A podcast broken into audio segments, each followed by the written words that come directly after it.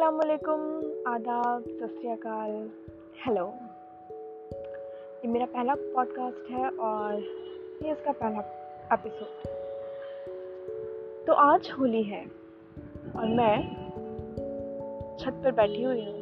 रात के साढ़े नौ बज रहे हैं। बेहद ही खूबसूरत सा चाँद मेरी नज़रों के सामने है। और मेरे दिल में कई कश्मकश चल रही हैं। हज़ारों सवाल चल रहे हैं। दिल कुछ उदास सा है तो सोचा चलो अपनी कहानी औरों को सुनाई जाए। क्योंकि ये दिल बड़ा ही अजीब सा है। जब ये बेहद खुश होता है तो ये इतना मगन हो जाता है उस खुशियों को जीने में कि लोगों से बांटना भूल जाता है।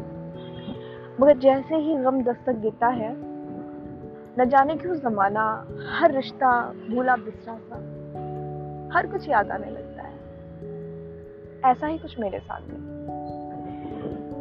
जब बेहद तकलीफ़ होती है तो हर रिश्ता याद आता है। ये लगता है, यार, फला दोस्त साथ क्यों नहीं देता? घर वालों के पास वक्त नहीं है मुझसे बात करने की। हर किसी ने तनहा से छोड़ दिया है।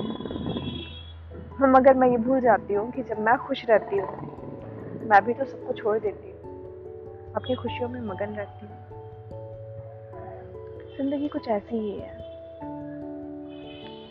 गम में हम तनहा रहना नहीं चाहते और अपनी खुशियों में हम किसी को शरीक करना भूल जाते हैं।